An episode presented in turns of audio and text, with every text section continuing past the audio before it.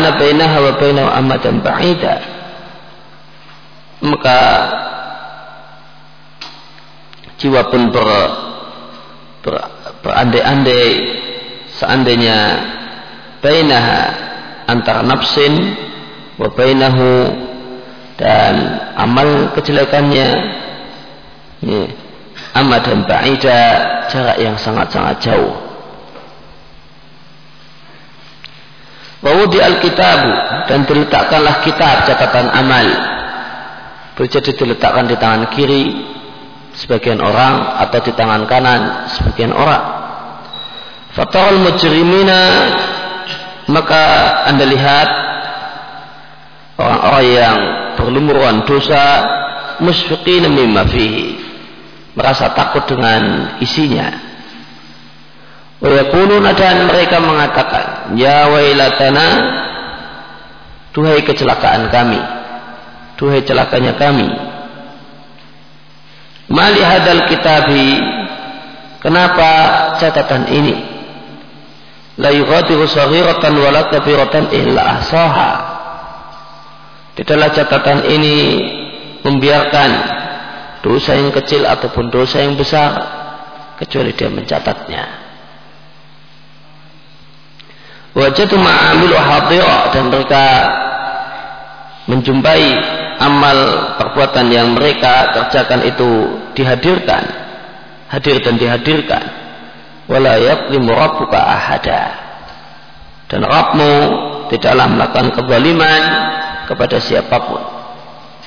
Dengan menyatakan berdosa orang yang tidak berdosa atau mengurangi pahala orang yang punya pahala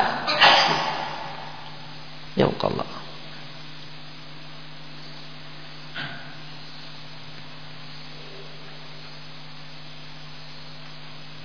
Uh, surat Al-Kahfi ayat 49 ini di antara dalil yang menunjukkan bahasanya dosa itu terbagi menjadi dua macam. Ada dosa kecil ada dosa besar.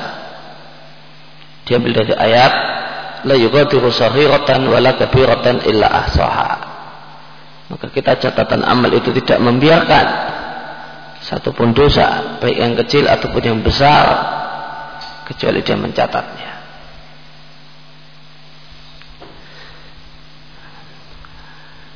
Maka orang yang tidak beriman pada Allah dan hari akhir dan apa yang terjadi pada hari akhir berupa hisab dan balasan maka orang tersebut akan berupaya dengan penuh kesungguhan untuk mewujudkan dan merealisasikan apa yang menjadi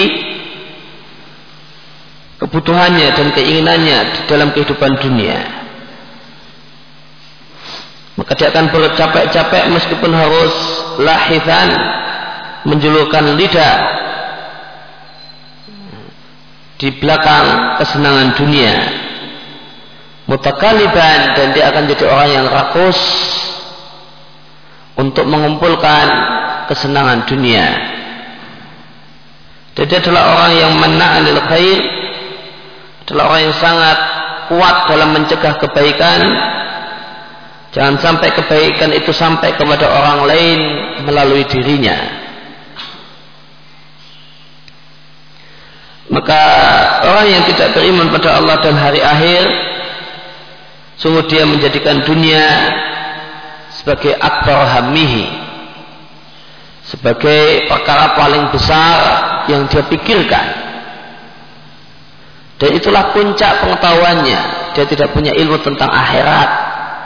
Yang dia ketahui cuma tentang dunia. Dan di antara doa yang Nabi ajarkan adalah wala taj'al ad-dunya akbar hamina wa mablagha ilmina Ya Allah janganlah kau jadikan dunia untuk kami adalah perkara yang paling kami pikirkan. Dan ya Allah jadikan, janganlah engkau jadikan kami ilmu kami cuma mentok dalam masalah dunia dan kami tidak punya ilmu tentang akhirat.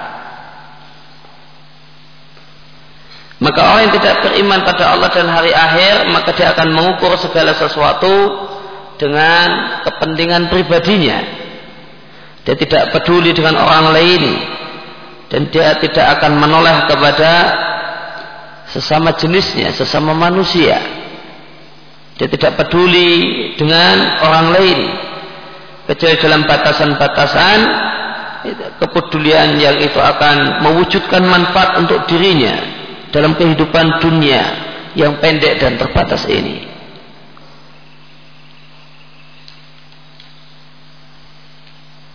Maka orang yang tidak beriman pada Allah dan hari akhir mereka bergerak dan batasan dirinya adalah batasan bumi. Itu batasan tempat dan batasannya adalah batasan umurnya, itulah batasan waktu.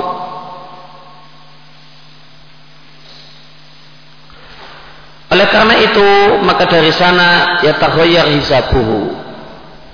Maka berubahlah cara perhitungannya dan berbeda-bedalah cara penimbangannya.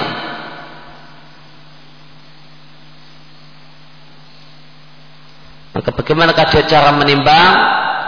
Maka satu hari dengan hari berikutnya boleh jadi berbeda karena perbedaan kepentingan. Cara menilai minggu ini dengan minggu kemarin berbeda karena perbedaan kepentingan dunianya. Dan berujung kepada hasil yang keliru. Demikianlah sikapnya karena dia adalah orang yang memustahilkan terjadinya ba'as. Menganggap al-ba'su bangkit dari kubur ada satu hal yang mustahil. Bal insanu liyafjura amama yas'alu ayyana yaumul qiyamah. Bahkan manusia ingin liyafjura amama. Untuk mendustakan apa yang ada di depannya yaitu hari kiamat. Fujur di sini artinya adalah dusta atau mendustakan. Amamahu apa yang ada di hadapannya apa yang ada di depannya yaitu hari kiamat.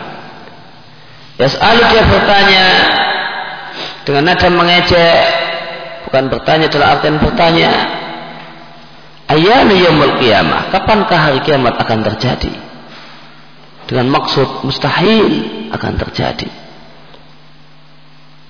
Inilah gambaran jahiliyah yang terbatas dan sempit. Yang gambaran inilah yang menjadikan orang-orang jahiliyah dengan mudahnya menumpahkan darah, merampas harta milik orang lain dan merampok. Karena mereka tidak beriman dengan hari berbangkit. Mereka tidak beriman akan adanya hari pembalasan sebagaimana Allah menggambarkan keadaan masyarakat jahiliyah dengan Allah berfirman wa qalu in hiya ila hayatuna dunya wa ma nahnu bimab'utsin mereka orang-orang jelek mengatakan tidaklah kehidupan kecuali kehidupan kita di dunia ini dan kita tidak angkat dibangkitkan. Maka prinsip hidup mereka adalah sebagaimana yang dikatakan oleh salah seorang mereka yang hanya beriman dengan kehidupan dunia. Salah satu di antara mereka mengatakan inna hiya arhamun tadfa wat ardun tabla. Yang namanya hidup itu adalah rahim yang mendorong bayi untuk keluar dari perut setelah itu bumi yang akan menelan jasad orang dah mati. Selesai tidak ada lagi hari berbangkit.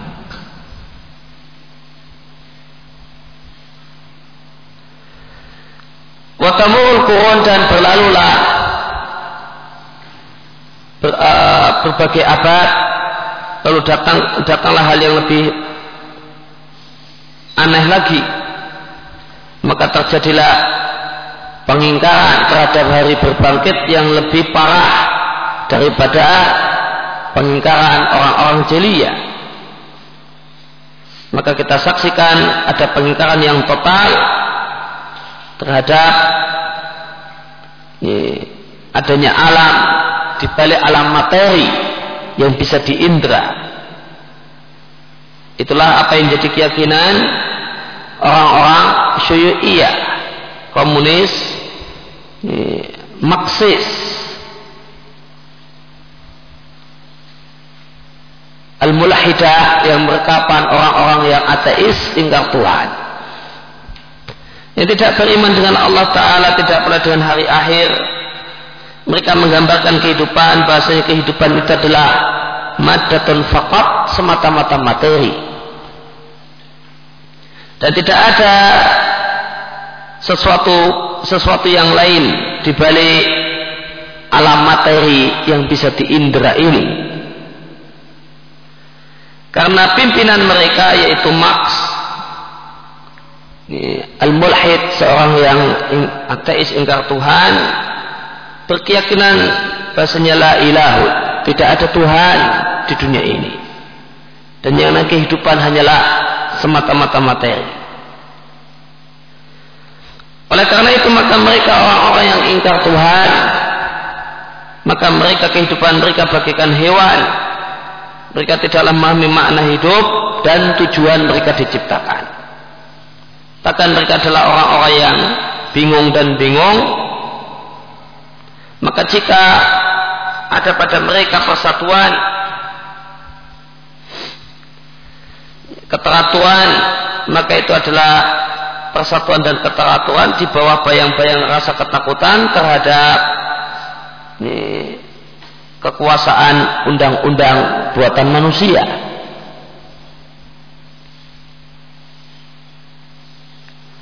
Dan Anda jumpai manusia dengan jenis semacam ini adalah manusia yang sangat rakus, sangat tamak dengan hidup. Karena mereka tidak beriman adanya hari berbangkit setelah mati.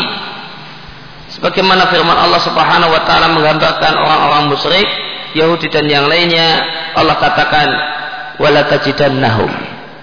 Dan sungguh engkau jumpai mereka orang-orang Yahudi ahrasun nasi ala hayatin. Adalah manusia yang sangat rakus untuk bisa hidup lama di dunia. Wa minalladzina asraku demikian pula orang-orang musyrik ya wadu ahaduhum salah satu dari mereka Yahudi dan musyrik berkeinginan la yu'ammaru alfasana seandainya diberi umur seribu tahun di dunia ini. Wa ma bimuzazihi minal adab dan tidaklah huwa huwanya kembali kepada ahaduhum. Tidaklah salah satu mereka dijauhkan dari adab gara-gara yu'amma diberi umur yang panjang. Wallahu basirum bima ya'malun dan Allah mengetahui Allah melihat apa saja mereka kerjakan dan mereka lakukan. Ini di tafsir jalan lain dijelaskan bahwasanya orang-orang Yahudi adalah orang yang sangat rakus dengan hidup di dunia karena mereka sudah tahu secara pasti bahasanya tempat kembali mereka adalah neraka. Sedangkan orang musyrik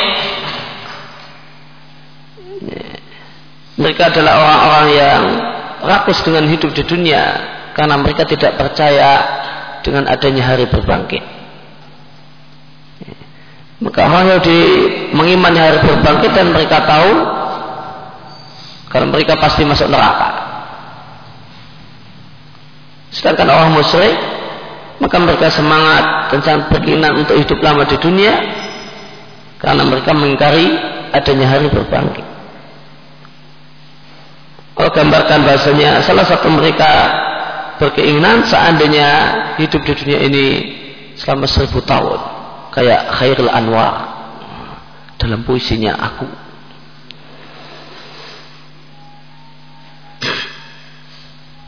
Fal musyrik maka orang yang musyrik tidaklah berharap adanya hari berbangkit setelah kematian maka orang yang musyrik berkeinginan hidup lama di dunia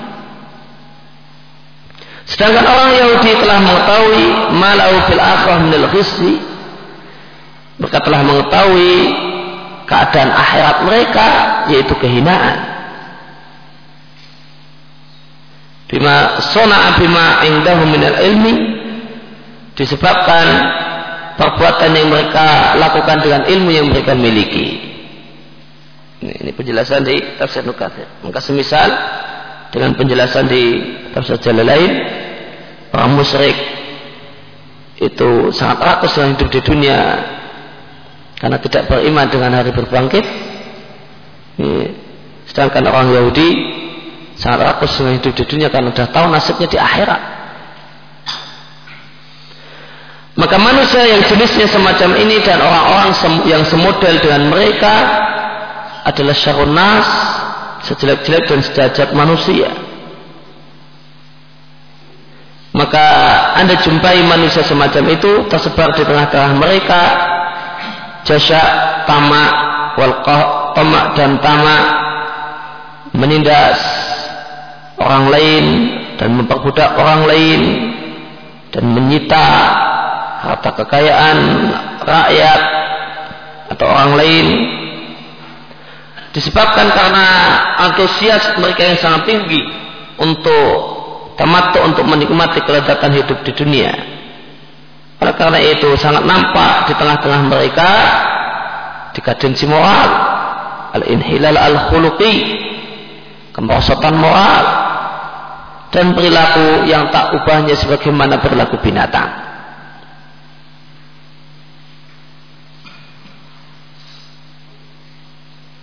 Dan mereka, jika mereka melihat kehidupan dunia itu, ternyata kecapeannya, rasa capeknya, dan penderitaannya itu tarbu lebih banyak daripada kelezatan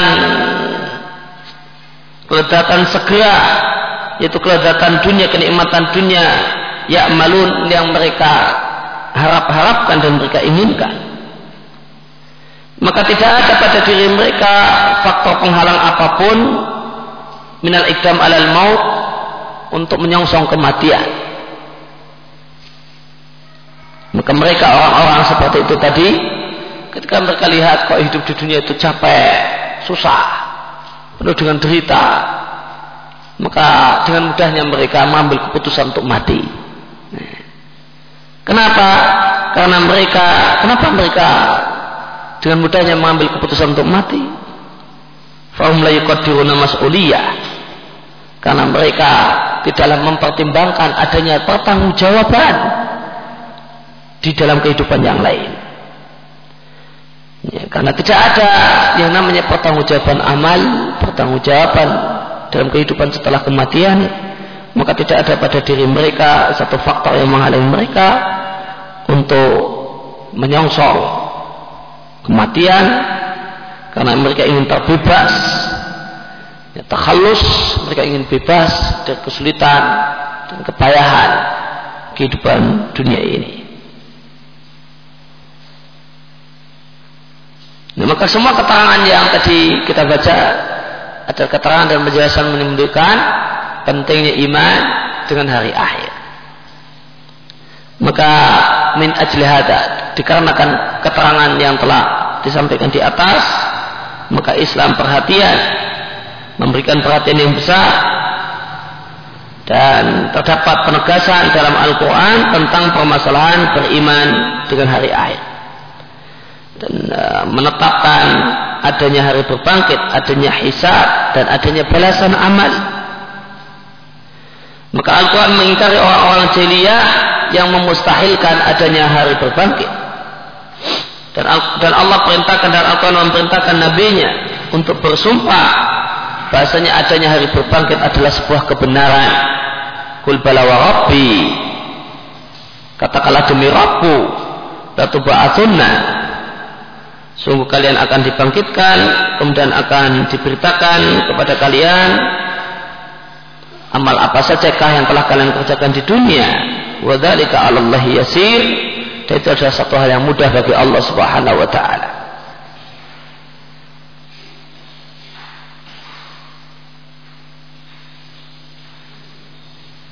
Dan Al-Quran pun menyebutkan berbagai keadaan dan peristiwa yang terjadi pada hari kiamat. Dan Al-Quran pun menceritakan sawab ganjaran yang telah Allah siapkan untuk hamba-hambanya yang bertakwa dan iqab dan hukumannya telah Allah siapkan untuk orang-orang yang durhaka dan Allah dan Al-Quran memalingkan pandangan orang-orang yang mengingkari hari berbangkit dengan adanya berbagai dalil tentang benarnya hari berbangkit. Maka Al-Quran mengajak orang-orang yang mengingkari hari berbangkit untuk memperhatikan dalil-dalil adanya hari berbangkit. Ini dilakukan oleh Al-Quran untuk istiqsalat, mencabut sampai ke akar-akarnya, mencabut keraguan sampai ke akar-akarnya dari jiwa manusia, sehingga manusia meletakkan di hadapan matanya adanya hari berbangkit dan berbagai kengerian yang terjadi pada hari berbangkit.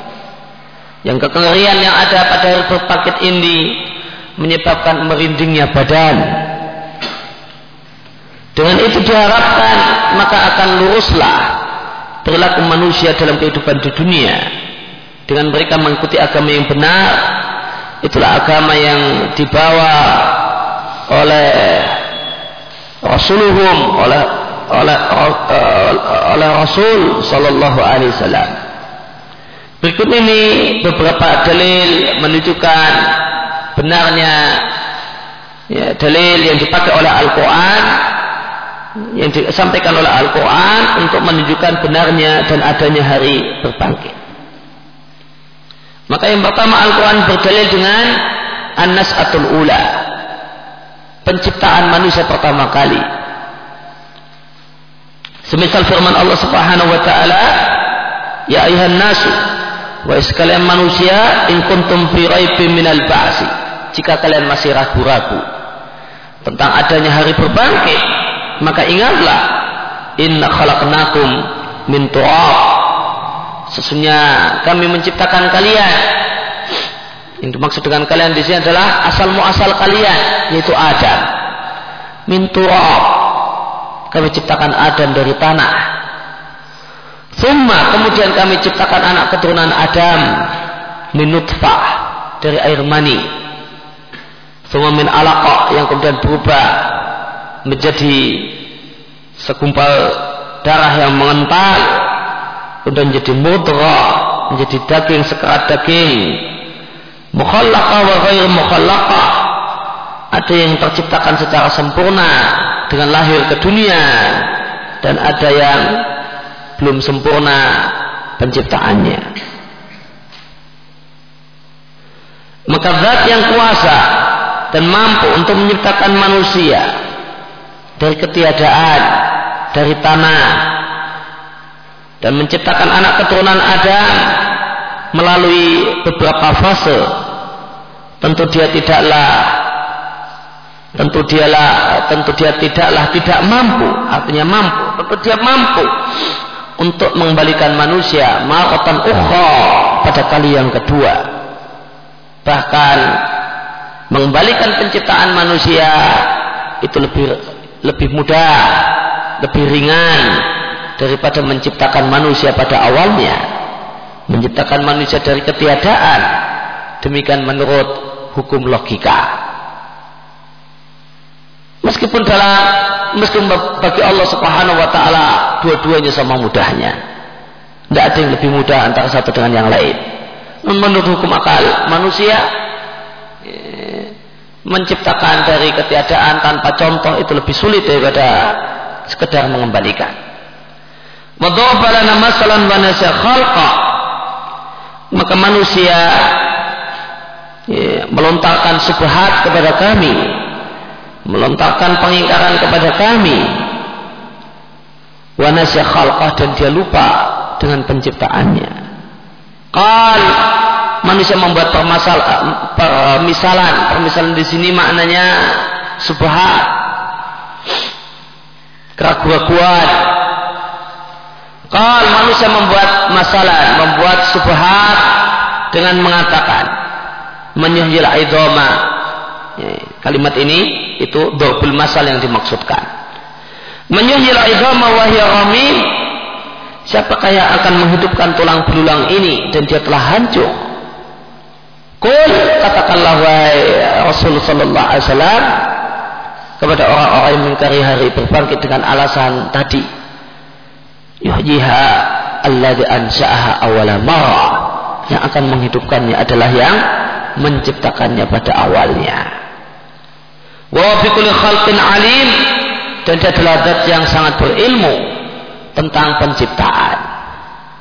Maka dia adalah zat yang uh, orang yang zat yang sangat berilmu tentang bagaimanakah mencipta. Maka zat yang semacam ini sangat mudah baginya ini, untuk mencipta. Dia tidak akan kerepotan.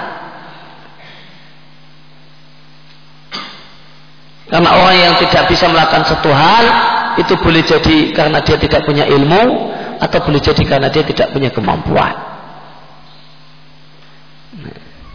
Dia punya kemampuan namun tidak punya ilmu, maka dia tidak akan bisa melakukan sesuatu.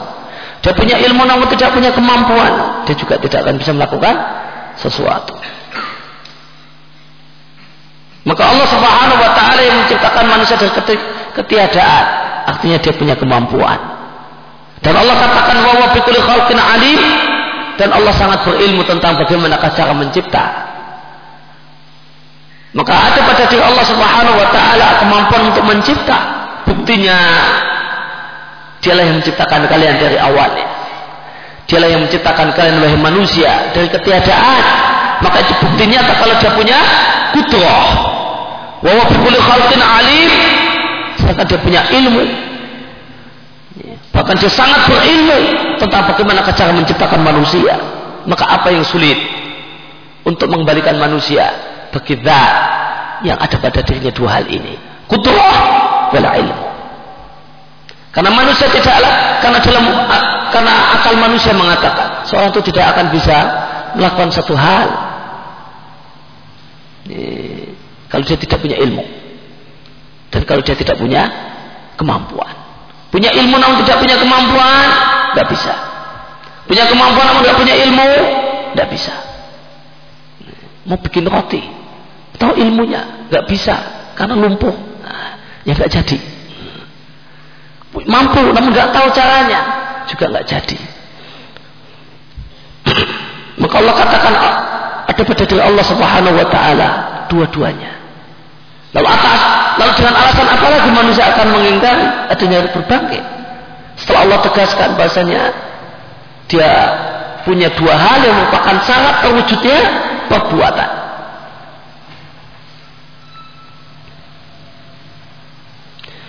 Kemudian dalil yang kedua yang Allah pakai untuk menunjukkan adanya hari berbangkit adalah wal masyahid al kauniyah pemandangan alam. Apa yang bisa dipandang dari jagat raya, al mahsusa yang bisa diindra. Yang itu menunjukkan sangat mungkinnya terjadinya hari berbangkit.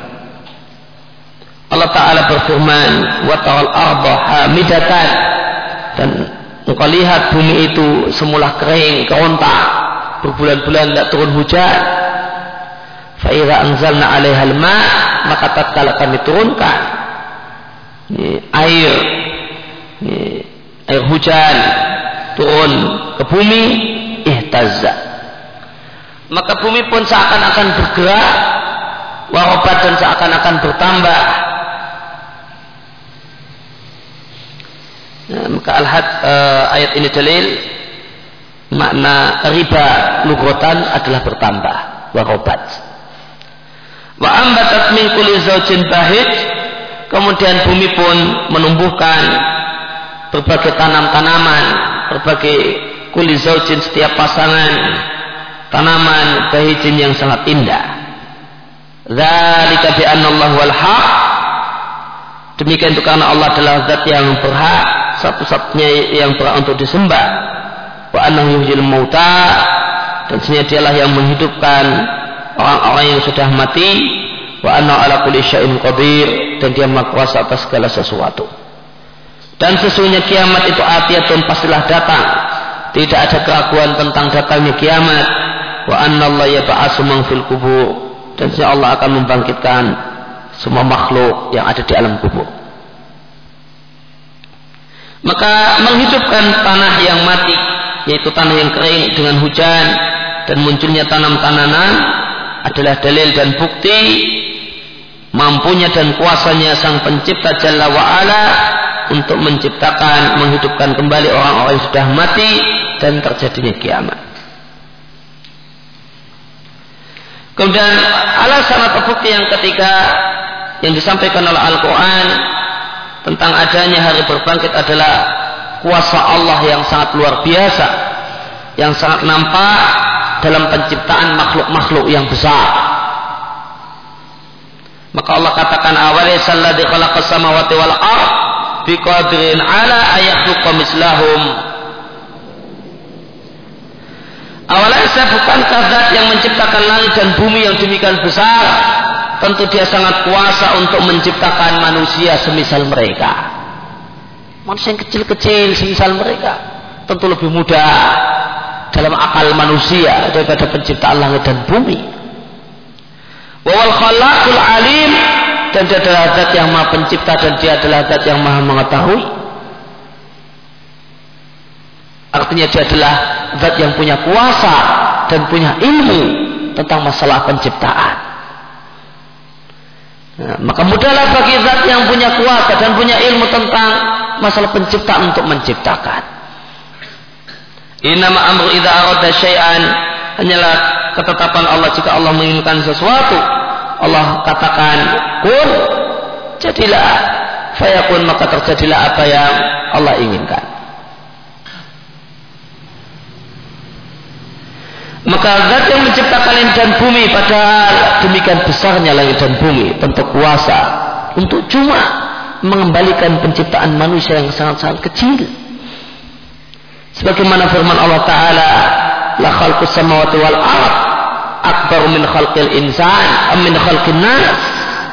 Sungguh penciptaan langit dan e, bumi itu lebih sulit yaitu dalam pandangan manusia daripada menciptakan manusia yang kecil. Tentu nomor akal manusia menciptakan langit dan bumi lebih sulit daripada menciptakan manusia. Walakin aktsarun nas la ya'lamun namun banyak orang itu mayoritas manusia itu tidak berilmu. Di mana dia beriman? Kalau yang menciptakan langit dan bumi itu Allah namun dia tidak mau beriman dengan adanya hari berbangkit. Kemudian dalil yang keempat adalah hikmah. Allah adalah yang maha bijaksana yang tidak akan menciptakan segala sesuatu sia-sia dan percuma dan main-main tanpa tujuan. Maka hikmah Allah Subhanahu wa taala itu sangat nampak lil, lil ayat ya, bagi mata manusia dan sangat gamblang sangat jangan, jangan sangat jelas fi hadil kainat di alam raya ini. Ya, likuliman an'aman madar yang ini sangat jelas bagi semua orang yang mau ini, uh, an-aman nazar memandang dengan baik dan membebaskan pikirannya dari fanatisme dan hawa nafsu. Maka zat yang al-hakim, zat yang maha bijaksana, yang meletakkan segala sesuatu pada tempatnya, tentu dia yang menciptakan manusia tentu dengan maksud dan tujuan tentu tidak akan membiarkan manusia itu sudah sia-sia dan tidaklah Allah menciptakan manusia main-main. La yu'maruna wa la tanpa ada perintah dan tanpa ada larangan. Dan tanpa ada balasan untuk amal-amal mereka. Apa hasibatum annama khalaqnakum abasan? Wahai manusia apakah kalian mengira dan menyangka Bahasanya kami menciptakan kalian hanya untuk main-main. So, diciptakan hidup kemudian habis itu mati. Tanpa ada perintah, larangan, tanpa ada balasan. Wa annakum ilaina la turja'un dan apakah kalian mengira bahasanya kalian tidak dikembalikan kepada kami? Fata'ala Allah, Maha suci Allah, mustahil. Maha suci Allah, ini anggapan yang sangat-sangat mustahil.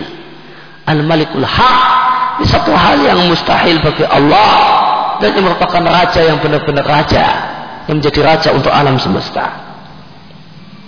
Wa ma khalaqna samawati wal arda wa ma bainahuma la'ibin. Tidaklah kami ciptakan langit dan bumi dan makhluk yang ada di antara keduanya cuma untuk main-main. Ma khalaqnahuma illa bil. Tidaklah kami ciptakan langit dan bumi illa bil haq kecuali ada maksud dan tujuan ada maksudnya ada tujuannya Ini makna hak di sini. Walakinna aktsarhum la ya'lamun. Akan tapi mayoritas manusia tidak tahu. Maka dia, uh, maka dia, uh, maka termasuk hal yang jelas dan nyata. Siapa saja yang mau memutarkan pikirannya, memutarkan pandangannya untuk memikirkan uh, berbagai makhluk ciptaan Allah yang demikian mengagumkan. Lalu dia merenungkan alam raya ini yang demikian teratur dan rapi maka segala sesuatu telah tercipta dengan kadarnya masing-masing. Dan segala sesuatu telah tercipta untuk satu tujuan dan satu jangka waktu. Fi tahqiq hadil ghaya untuk terwujudnya tujuan tersebut. Uh, bima yakfulu wujudaha wa qiyamaha. Maka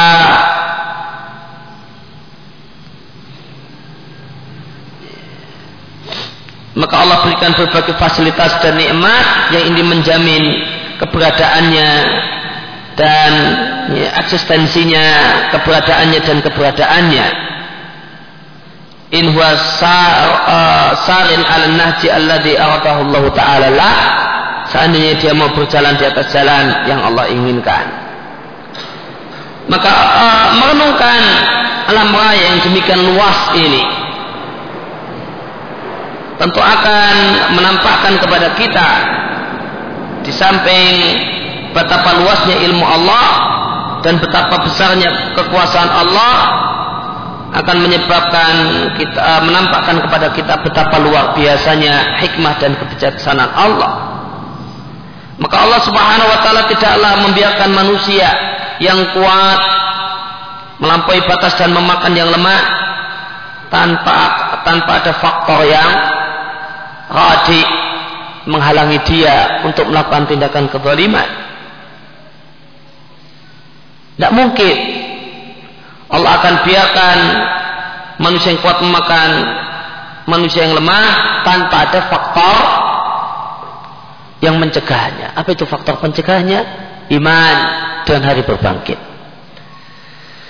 Dan tentu Allah tidak akan biarkan mereka-mereka orang-orang yang menyimpang dari jalan yang benar tanpa akan ada hukuman untuk mereka setelah berlalunya kehidupan ini dengan hukuman yang layak untuk mereka dapatkan.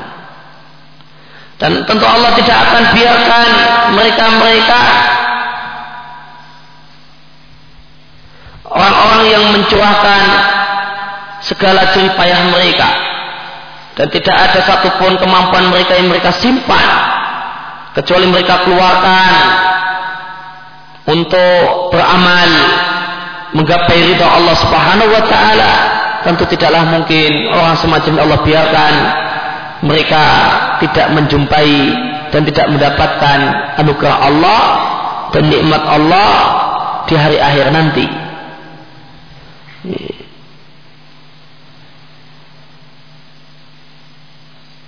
Ma ya'lamuna ma'ahu yang mereka mengetahui bahasanya apa yang mereka korbankan berupa berbagai kesenangan hidup dan beban yang mereka pikul berupa berbagai kesulitan dalam kehidupan dunia maka ini semua tidak lain dan tidaklah bukan kecuali nazrun yasir. Satu hal yang sangat-sangat sedikit yasir sedikit dibandingkan.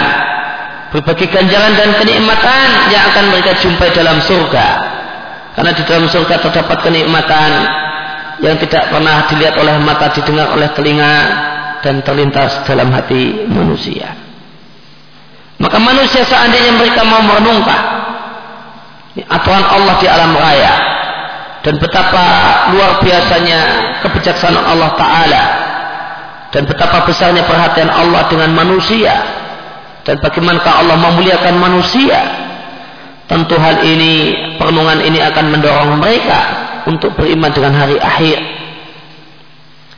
Maka pada saat itu maka manusia tidak akan eh, maka tidak akan ada lagi anania kesombongan individual. Anania diambil dari kata-kata anak-anak aku dan aku. Ya, kesombongan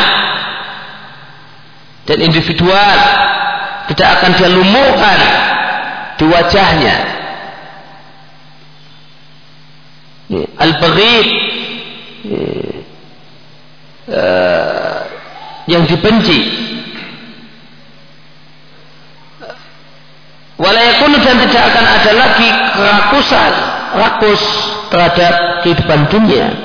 Namun yang ada adalah ta'awun tolong menolong dalam bir dan takwa. Maka alasan atau dalil yang keempat adalah hikmah Allah. Tidak mungkin Allah ciptakan kehidupan dunia ini sia-sia. Karena di dunia karena pengadilan dunia itu belum menyelesaikan masalah. Betapa banyak orang yang salah itu malah diper, uh, malah bebas. Orang yang benar malah dipersalahkan di dunia ini maka akal mengatakan harus ada alam yang lain yang di sana ada pengadilan yang adil ini. maka ketika di dunia ada orang-orang yang mencurahkan uh, seluruh waktunya tenaganya untuk taat dan ada sebagian orang yang mencurahkan tenaganya pikirannya untuk maksiat maka satu hal yang tidaklah mungkin menurut akal seandainya orang yang taat kepada Allah yang bercapek-capek kemudian tidak mendapatkan balasan di alam yang lain dan orang yang mengisi seluruh waktunya tenaga dan pikirannya untuk bermaksiat tanpa mendapatkan balasan di alam yang lain setelah dia demikian enaknya melanggar aturan-aturan Allah Subhanahu wa taala. Maka ini di antara dalil yang dipakai oleh Al-Quran untuk uh, yang merupakan seluruhnya adalah dalil-dalil akal. Seluruhnya adalah dalil-dalil akal. Ya, yang disampaikan oleh Al-Quran ketika mendakwai orang-orang yang ingkar dengan hari berbangkit. Maka untuk orang yang ingkar dengan hari berbangkit, maka tentu tidak kita bisa kita tidak bisa dakwai dengan dengan dalil. Quran mengatakan dari berbangkit. Tentu tidak bisa orang yang tidak beriman dengan dengan Al-Quran tidak beriman dengan hari berbangkit tidak beriman dengan Islam tentu tidak bisa kita dakwai dengan dalil wahyu namun dengan dalil akal. Maka dalil wahyu dari Quran dan Sunnah hanya bermanfaat untuk orang-orang yang beriman. Adapun orang yang tidak beriman karena memang tidak beriman dengan Al-Quran maka tentu tidak pada tempatnya uh, mengingatkan mereka menasihatkan mereka dengan semata-mata uh, ayat Al-Quran.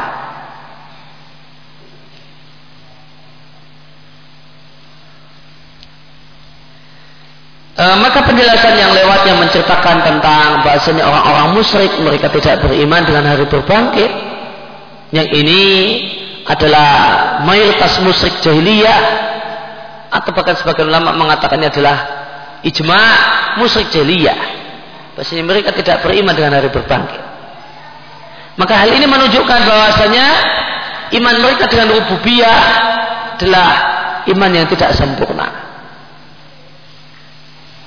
karena beriman dengan hari berbangkit itu adalah bagian dari beriman dengan rububiyah Allah. Bahasanya Allah lah yang mencipta, Allah yang lah, demikian juga Allah yang menghidupkan dan mematikan. Mematikan dan menghidupkan. Maka beriman dengan hari berbangkit adalah bagian ya, dari iman dan rububiyah. Maka sebagaimana kita ketahui bahwasanya mereka orang-orang musyrik beriman dengan rububiyah Allah. Dan kenapa mereka tidak beriman dengan hari berbangkit? Maka ini bukti bahwasanya iman mereka terhadap rububiyah Allah tidak bukanlah iman yang sempurna. Bukankah bukanlah keimanan rububiyah yang sempurna. Seandainya mereka beriman dengan rububiyah Allah secara sempurna, maka mereka tentu akan beriman dengan hari berbangkit. Maka jangan dikira, jangan dianggap, jangan ada anggapan bahwasanya mereka jangan ada kata-kata bahasanya orang-orang musyrik jahiliyah mereka beriman dengan rububiyah Allah dengan keimanan rububiyah yang sempurna yang yang benar mereka orang-orang musyrik jahiliyah mereka beriman dengan rububiyah Allah dan dengan rububiyah yang tidak sempurna Bukti kalau itu tidak sempurna adalah karena mereka tidak beriman dengan hari berbangkit. Kemudian kita masuk pada topik bahasan yang kedua, nama-nama hari kiamat. Dan di antara bentuk perhatian terhadap hari akhir di samping adanya tanda-tanda kiamat adalah seringnya disebut kiamat dalam Al-Quran, seringnya disebut hari akhir dalam Al-Quran dengan nama-nama yang beragam.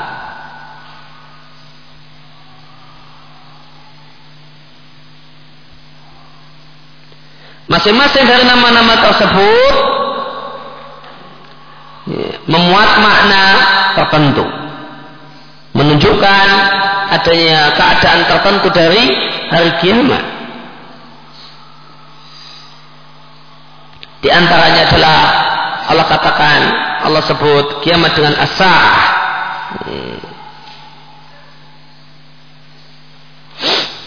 Sebagaimana firman Allah Subhanahu wa taala Inna sa'atala atiyatun la raiba fiha. Sesungguhnya kiamat yaitu as-sa'ah yaitu kiamat sungguh dia akan datang tidak ada keraguan di dalamnya. Uh, sebelumnya patut kita perhatikan dan kita ketahui dalam bahasa Arab terdapat kaidah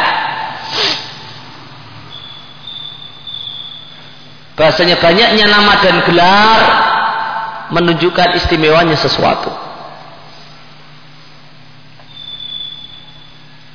Banyaknya nama dan gelar. Ini bernama bernama semacam ini karena melihat sisi kelebihan dia yang seperti ini. Dinamai digelar dengan itu karena melihat sisi keistimewaan dia dari sisi itu.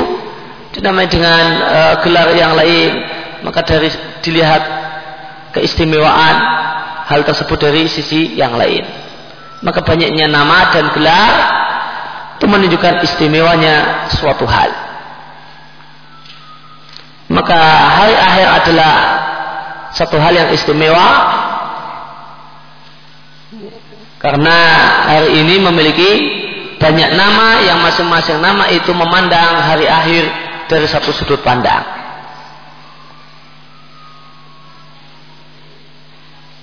Maka yang pertama hari akhir itu disebut dengan as-sa'ah.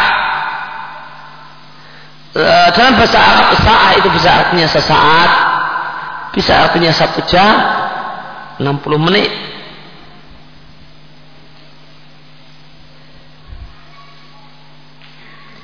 Nah, as-sa'ah di sini memiliki ada beberapa penjelasan ulama tentang maknanya. Kenapa kiamat disebut as-sa'ah? Penjelasan yang pertama, asaah untuk kiamat itu artinya sekarang. Maka alnya itu ahdiah huduri namanya. Saat ini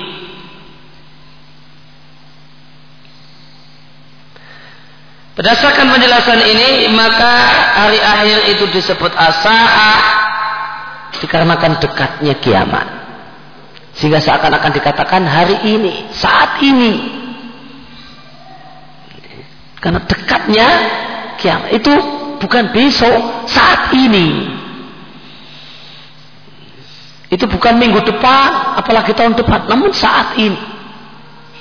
Menunjukkan dekatnya hari kiamat. Dan orang Arab punya kaidah kulumah wa'atin fawa qarib semua yang pasti datang itu dekat.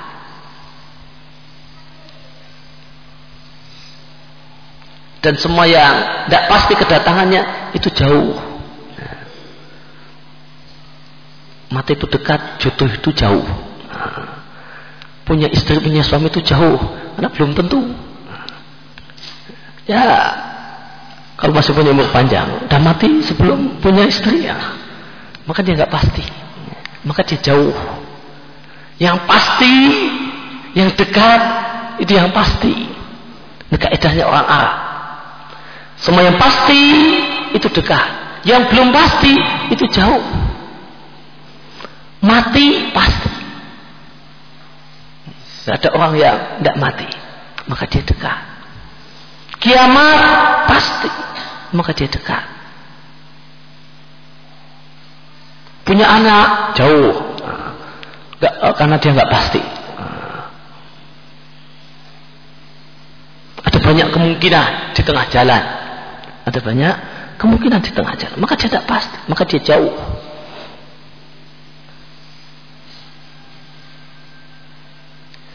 Kemudian penjelasan yang kedua hari akhir disebut asa karena dia datang tiba-tiba. Cukup sesaat kemudian terjadilah kiamat. Maka saat e, maka penjelasan kedua ini mengatakan asa adalah sesaat. Artinya untuk datangnya dia tiba-tiba sesaat saja dan terjadi.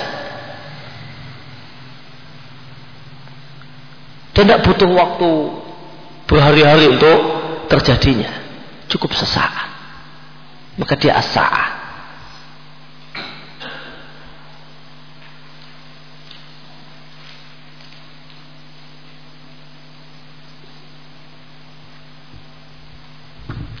Kemudian nama yang lain dari hari akhir adalah Yomul Ba's, adalah hari berbangkit. Sebagaimana firman Allah Subhanahu wa taala, laqad labistum fi kitabillahi ila yaumil ba'si sungguh kalian dalam catatan Allah Subhanahu wa taala tinggal di dunia sampai hari berbangkit. Fahada yaumul ba'si maka sekarang inilah hari berbangkit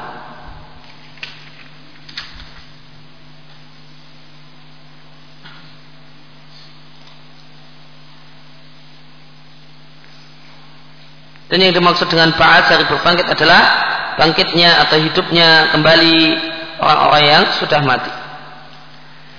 Kemudian Yamul Hasra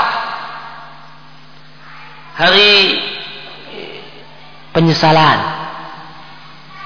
atau Yamuddin terlebih dahulu. Yang ketiga adalah Yamuddin hari pembalasan. Sebagaimana firman Allah Subhanahu wa taala Maliki Yaumiddin dia adalah yang merajai dan menguasai uh, hari pembalasan. Dan din dalam bahasa Arab salah satu maknanya adalah al-jaza wal hisab. Pembalasan dan perhitungan. Maka hari akhir disebut hari hisab, hari Yaumuddin karena pada hari itu Allah akan menghisap dan memberikan balasan kepada hamba-hambanya. Dan yaumul hasrah dia disebut juga dengan hari penyesalan. Sebagaimana firman Allah Subhanahu wa taala di surat Maryam, "Wa anzirhum yaumal hasrah." Maka takut-takutilah mereka, ingatkanlah mereka dengan hari ya, penyesalan.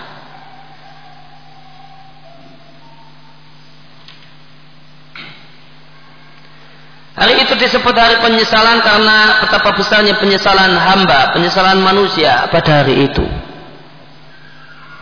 Dan perlu diketahui bahasanya semua manusia menyesal pada hari itu. Tidak ada yang tidak menyesal. Yang kafir menyesal, yang beriman juga menyesal. Adapun orang kafir maka menyesal, kenapa tidak beriman? Sedangkan orang-orang yang beriman juga menyesal. Kenapa tidak bertambah taat? Kenapa tidak bertambah melakukan berbagai amal kebajikan? Maka orang-orang yang beriman pun menyesal. Kenapa di dunia dulu kemarin kok cuma infak seribu ya? Kenapa tidak seratus ribu? Setelah tahu betapa manfaatnya infak yang dia lakukan. Kenapa kemarin cuma sholat dua rakaat ya? Padahal bisa uh, uh, delapan rakaat. Kenapa kemarin sholat duhanya cuma dua rakaat? Padahal saya juga tidak sibuk. Sibuknya dengan juga sibuk yang tidak jelas. Uh, padahal saya bisa delapan rakaat. Uh, kenapa saya uh, kemarin itu cuma membaca uh, Al-Quran satu halaman, satu muka? Saya juga nggak ada acara apa-apa. Kenapa tidak saya baca satu juz saja? Menyesal. Semua orang menyesal. Yang beriman menyesal. Maka yang kafir tentu lebih-lebih lagi. Kemudian dia disebut juga dengan uh, darul akhirah, kampung akhirat. Sebagaimana firman Allah Subhanahu wa taala, "Wa inna darul akhirata lahiyal hayawan." Dan sesungguhnya kampung akhirat itulah kehidupan yang sebenarnya. Laukanu ya'lamun. Seandainya mereka benar-benar mengetahuinya maka hari kiamat disebut dengan hari akhir atau darul akhirah karena tidak ada lagi hari setelahnya karena tidak ada tidak ada hari lagi setelahnya. Atau karena dia adalah fase terakhir dalam perjalanan hidup manusia. Setelah manusia melewati kehidupan di dunia, kehidupan di alam kubur, maka fase yang terakhir, pos yang terakhir adalah akhirat, sehingga dia disebut akhirat. Dia disebut akhirat karena dia setelah dunia. Karena dunia itu dekat, sebagaimana arti dunia adalah dekat, maka setelah dunia uh, adalah akhirat. Kemudian uh, dia disebut juga dengan yaumat tanat, hari saling memanggil. Sebagaimana firman Allah, Inni akhafu alaikum yaumat tanat. Yang aku khawatirkan menimpa kalian, yang aku khawatirkan pada kalian adalah hari di mana eh, orang saling memanggil. Nah, kenapa hari tersebut uh, disebut hari Yamut Tanat, hari di mana orang saling memanggil karena banyaknya panggilan pada hari itu. Karena banyaknya panggilan pada hari itu. Maka setiap orang dipanggil dengan namanya, dipanggil dengan disebutkan namanya dan nama bapaknya untuk mendapatkan hisab. Wahai fulan bin fulan dipanggil. Pada demikian banyaknya manusia. Dan karena pada hari tersebut penghuni surga memanggil penghuni neraka. Penghuni neraka pun memanggil penghuni surga. Maka di antara kejadian yang ada pada hari itu di mana Allah pertontonkan di mana penghuni surga bisa melihat penghuni neraka, penghuni neraka bisa melihat penghuni surga. Maka penghuni surga mengatakan kepada penghuni neraka. Akan mengatakan kepada penghuni neraka, apakah kalian telah mendapatkan apa yang dijanjikan oleh Tuhanmu kepada kalian? Sungguh aku telah mendapatkan, kami telah mendapatkan kenikmatan yang kami yang Allah janjikan kepada kami. Dan penghuni neraka pun berkata kepada penghuni surga bisa komunikasi. Allah buat nah, bisa nonton orang kafir yang susah di neraka dan bisa dialog. Nah. Penghuni neraka pun mengatakan, wahai para penghuni surga, berikanlah kepada kami air meskipun barang setetes. Maka penghuni surga pun mengatakan, oh tidak bisa. Itu tidak, tidak bisa. Setetes pun tidak bisa. Ya, kan cuma cukup nonton kami minum air. Nah, kalian nggak bisa ikut menikmatinya meskipun barang setetes betapa sengsaranya penghuni neraka nonton orang seneng minta ya, gak dikasih kemudian hari tersebut juga disebut darul tempat yang sudah permanen tempat yang orang itu tidak akan pindah-pindah lagi wa innal akhirata hiya darul qarar maka akhirat itu adalah tempat yang permanen. Tempat tinggal yang domisili yang permanen. Adapun di dunia, maka tidak ada domisili menetap di dunia itu tidak ada. Karena setelah itu akan dia tinggalkan. Adapun yang benar-benar menetap Itu adalah di akhir. Kemudian hari tersebut disuka adalah Yamul Fasli hari eh, pemisahan sebagaimana firman Allah Subhanahu wa taala hada yamul fasli alladzi kuntum bihi tukadzibun ini adalah hari fasl hari pemisahan yang dulu kalian mendustakannya hari ini disebut hari fasl hari pemisahan karena pada hari ini Allah Subhanahu wa taala memberikan keputusan tentang perkara yang diperselisihkan oleh manusia Maka orang kafir dan orang yang beriman itu berselisih di dunia. Orang kafir mengatakan orang beriman itu sesat, keblinger, ekstremis, fundamentalis. Orang kafir pun, orang beriman pun meyakini orang kafir itulah orang yang menyimpang dari jalan Allah, kafir ingkar. Maka siapa yang benar? Maka orang akan sadar dan tahu siapa yang benar pada hari itu pada hari di mana Allah masukkan orang kafir ke dalam neraka. Dan Allah masukkan orang beriman ke dalam surga. Kemudian hari tersebut disebut juga dengan Yaumul Jam'i. Hari pengumpulan. Sebagaimana firman Allah Subhanahu wa taala wa tungdiru yaumul jam'i la raiba fihi. Dan engkau mengingatkan dan engkau menakut-nakuti dengan yamul jam'i dengan hari pengumpulan yang tidak ada keraguan di dalamnya. Jadi disebut hari jam'i ya, karena pada hari itu Allah Subhanahu wa taala mengumpulkan semua manusia. Yamul hisab sebagaimana firman Allah, "Hadza ma tu'aduna liyaumil hisab." Inilah yang dijanjikan kepada kalian pada hari hisab karena terjadi hisab perhitungan amal pada hari itu. Kemudian yaumul wa'id hari ancaman. Wa'dun itu janji yang baik, wa'id janji yang jelek alias ancaman. Wa nufikha fis suri dzalika yaumul wa'id maka dituplah sangkakala ya, dituplah trompet penghancur dunia ya, dan itu adalah yaumul wa'id maka dengan itu maka uh, hari yang diancamkan uh, telah terjadi.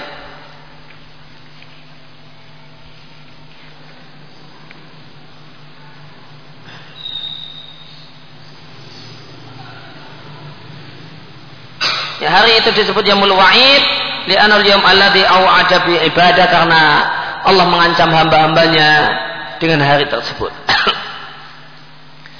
Kemudian ada yaumul khulud. Hari yang kekal.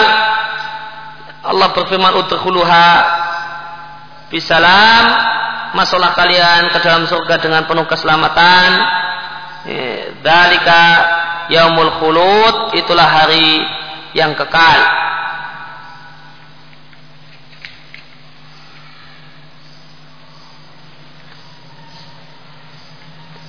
karena di sana ada kekekalan, ada orang kafir yang kekal di neraka dan ada orang yang beriman yang kekal di surga. Kemudian yang khurud hari keluar, yaitu keluar dari kubur.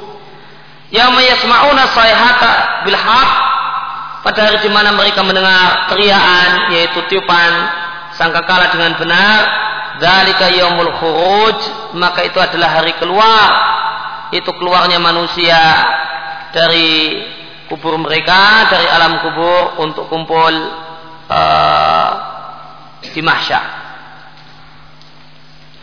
Kemudian hari tersebut adalah waqiah.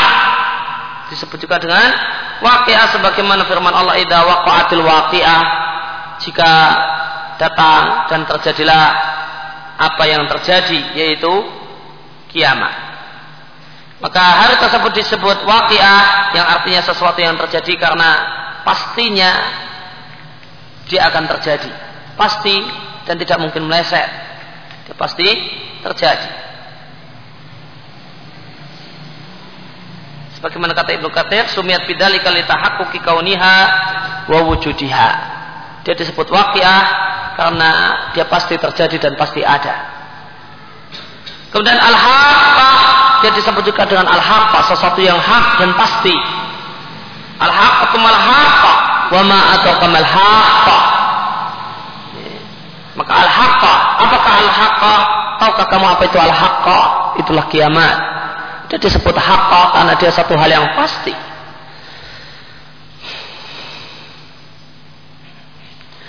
Atau kata Ibnu Katsir, li'anna fiha yatahaqqaq al-wa'du wal wa'id.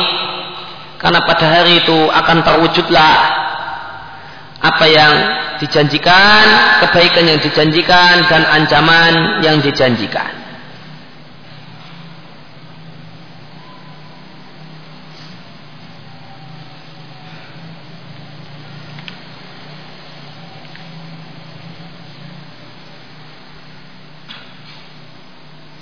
Kemudian hal tersebut disebut juga dengan atomatul kubro.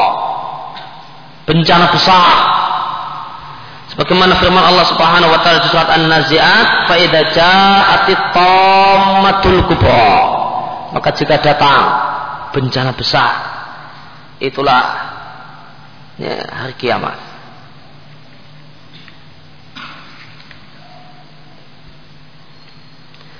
Aslinya tomat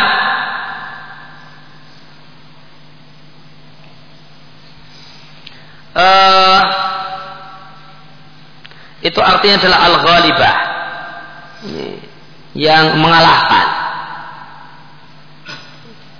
Yang unggul. Maka dikarenakan hari itu mengalahkan segala sesuatu. Hari itu mengalahkan segala sesuatu. Ingat anak istri macam-macam harta semuanya kalah dengan kengerian hari itu. Maka orang lupa dengan istrinya, dengan anaknya, dengan hartanya. Tidak ada yang diingat. Karena hari tersebut adalah hari yang, hari yang mengalahkan segala sesuatu.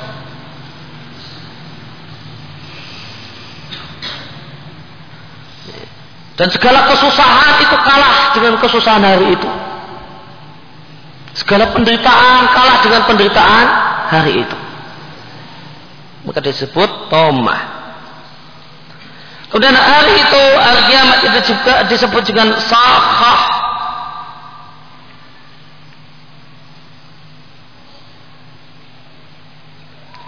Sebagaimana firman Allah Subhanahu wa taala fa idza ja'ati sahah maka jika telah datang as-sahah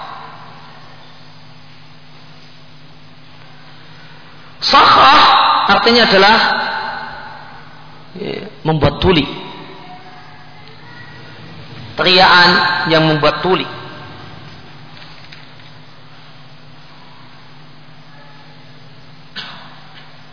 Ibnu Katsir mengatakan hari itu disebut sahah li'annaha tusihul asma' karena dia membuat tulinya berbagai pendengaran. Artinya Allah Subhanahu wa taala dengan uh, sungguh luar biasa dalam memperdengarkan memperdengarkan suara trompet. Yang pertanda uh, datangnya kiamat. Sampai-sampai hampir-hampir menulikan mereka, membuat tuli mereka.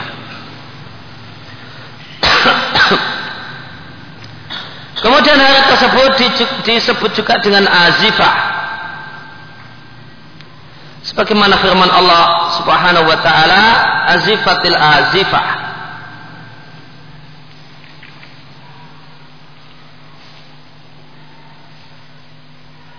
Azifah artinya dekat. Azifatil azifah telah dekat sesuatu yang dekat.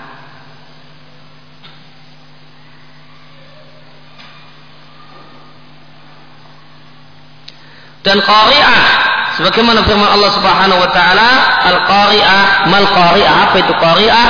Wa ma adraka mal qari'ah. Tahukah engkau apa itu? Qari'ah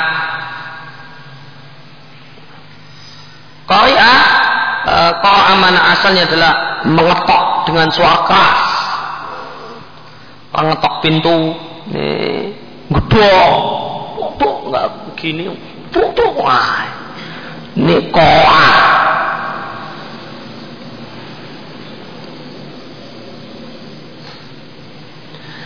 maka hari kiamat disebut qari'ah kata Qurtubi sumiyat bidzalika kali anna taqaul quluba bi ahwaliha. Karena dia menggedor-gedor hati. Kengeriannya masuk ke dalam hati maka bagikan menggedor-gedor hati.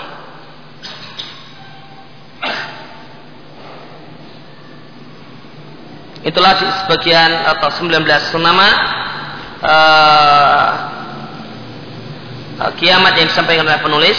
Di catatan kaki di halaman 37 penulis mengatakan Ibnu Katsir menyebutkan di kitab beliau An-Nihaya yang disebut juga dengan Al-Fitan wal Malahim ada lebih dari 80 nama untuk hari akhir.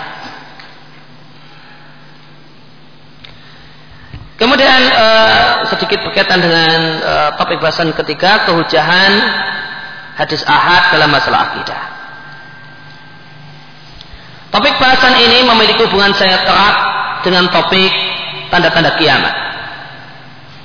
Alasannya karena mayoritas tanda-tanda kiamat itu disebutkan dalam hadis-hadis ahad. Sebagian ahlul kalam dan sebagian ulama usul fikih mereka berpandangan bahasanya hadis ahad tidak bisa digunakan untuk menetapkan akidah. Akidah hanya hanya ditetapkan dengan dalil yang pasti yaitu ayat Al-Qur'an atau hadis mutawatir dari Rasulullah sallallahu alaihi wasallam. Dan perkataannya adalah perkataan yang tertolak karena hadis jika telah benar jelas kesahihannya karena diriat oleh para perawi yang siqah dan telah sampai kepada kita melalui sanad yang sahih maka wajib diimani, wajib dipercayai baik dia adalah mutawatir ataupun ahad. Dan sebenarnya hadis tersebut eh, itu menghasilkan ilmu yakin. Inilah keyakinan para ulama salafus saleh berangkat dari perintah Allah Subhanahu wa taala kepada orang-orang yang beriman. Tidak pantas bagi orang yang beriman laki-laki dan perempuan tidak kata Allah wa Rasulullah amran jika Allah dan Rasulnya telah menetapkan satu hal ayakuna khiyaratu min amrihim. Mereka punya pilihan lain berkaitan dengan urusan mereka. Demikian juga firman Allah Subhanahu wa taala, "Ati Allah wa Rasul." Ta'ala kalian kepada Allah dan Rasul. Taat kepada Allah artinya mentaati Al-Quran. Taat dengan Rasul artinya mentaati hadis dan Allah tidak membedakan antara hadis yang ahad dan mutawatir. Ibnu Hajar Al Asqalani Asy-Syafi'i rahimahullah taala mengatakan sya'a fasian sungguh telah terkenal dan telah tersebar luas praktek para sahabat, para sahabat dan para tabi'in mereka mempraktekkan dan mengamalkan khabarul wahid hadis uh, ahad tanpa ada satupun sahabat yang mengingkarinya. Maka ini artinya ada ittifaq, adanya kesepakatan, adanya ijma dari mereka sahabat dan tabi'in untuk menerima hadis meskipun hadis itu ahad. Demikian uh, Ibn Abil Is al-Hanafi mengatakan jika uh, hadis ahad itu diterima oleh seluruh umat Islam dengan uh, disikapi dengan diterima, dengan mengamalkan isinya jika itu berupa perintah dan larangan atau mempercayai isinya jika itu berisi berita maka itu menghasilkan ilmu yakin menurut jamahir jumhur yang banyak dari umat Islam. Dan dia adalah salah satu jenis mutawatir.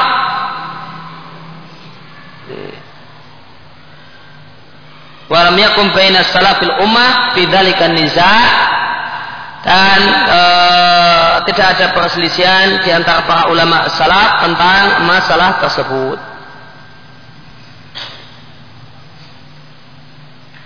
Ya. Maka yang namanya hadis ahad ya, itu ada dua macam. Ada hadis ahad yang ya, memiliki koin, memiliki memiliki indikator tambahan dan ada hadis ahad yang mujarradah anil qara'in. Yang tidak memiliki indikator tambahan. Jika hadis ahad itu e, memiliki qara'in, indikator tambahan, maka dia jelas menghasilkan yakin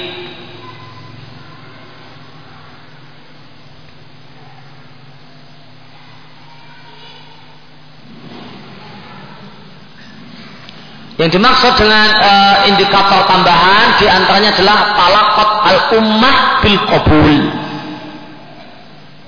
Ada satu hadis ahad, semua orang menerimanya. Semua kaum muslimin menerimanya. Semua ahli sunnah menerimanya. Maka talakot al ummah bil qabul. Maka dia menghasilkan yakin. Maka semua kaum muslimin yakin kalau Nabi pernah mengatakan inamal a'malu binniyat. Meskipun dia hadis ahad, bahkan ahadnya ahad, karena dia hadis gharib. Semua kaum muslimin yakin tanpa ada dalam diri mereka. Kalau Nabi pernah mengatakan, inamal a'malu binniyat. Maka hadis ini amal a'malu binniyat hadis ahad, namun talakat al-ummah bil qabul. Semua ulama menerimanya. Tidak ada yang tidak ada yang meragukannya, tidak ada yang mendaifkannya. Maka kalau hadis tersebut ya, kalau hadis itu memiliki indikator tambahan di antaranya adalah at-talaqat al-ummah bil qabul maka di sini kata Ibn Abil Is al-Hanafi maka dia menghasilkan ilmu yakin menurut jamahir ummah.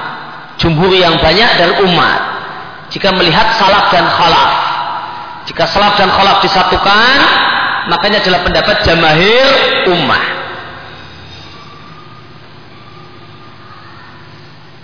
Namun jika cuma melihat salaf tanpa melihat khalaf, maka itu ijma'us salaf.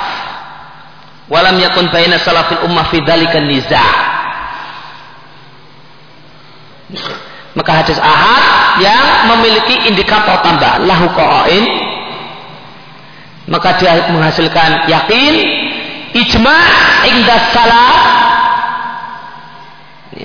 dan kalau kalau dengan melihat pasca salah maka apa?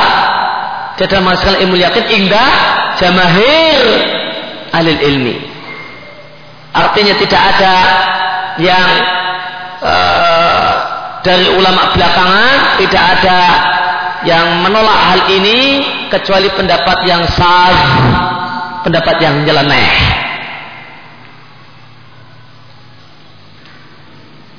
Sedangkan perkataan Ibnu Hajar itu berkaitan dengan hadis ahad mutlak. Baik talak, uh, baik memiliki kain ataupun tidak.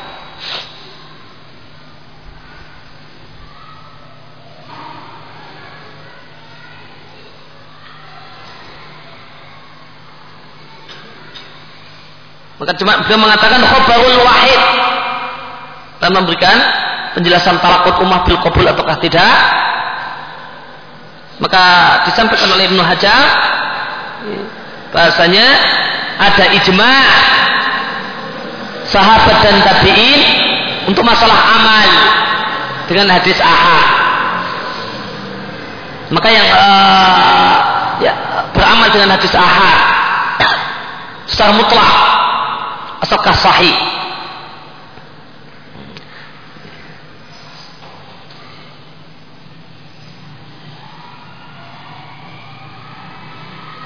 Maka berkaitan dengan hadis ahad itu ada pembahasan tentang yaitu yufidu apa, memberikan faedah apa, dan ada pembahasan tentang amal.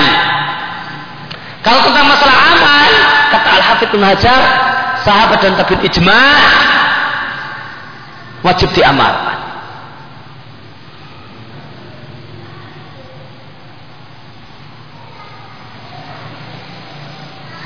Ya.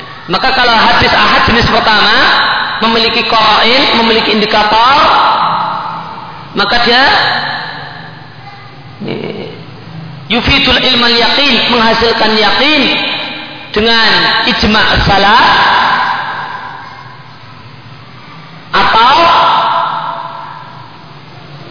menghasilkan yakin menurut jamahir ummah jumhur yang besar dari umat ini. Jika melihat salah dan khalaf. Dan dia menghasilkan dan wajib beramal dengannya dengan ijma sahabat dan tabi'in. Kemudian uh, dan termasuk menurut sebagian ulama termasuk qawain adalah ittifaqus saykhain kalau hadis itu Bukhari dan Muslim itu termasuk qawain yang menyebabkan hadis ahad itu yufidul yaqini. Kemudian yang kedua, hadis ahad yang mujarad anil qail. Yang mujarad anil qail. Hadis ahad yang tidak memiliki memiliki indikator tambahan. Dia bukan mutafakun alaih baina sakhain. Dia bukan pula talaqat al ummah bil qabul.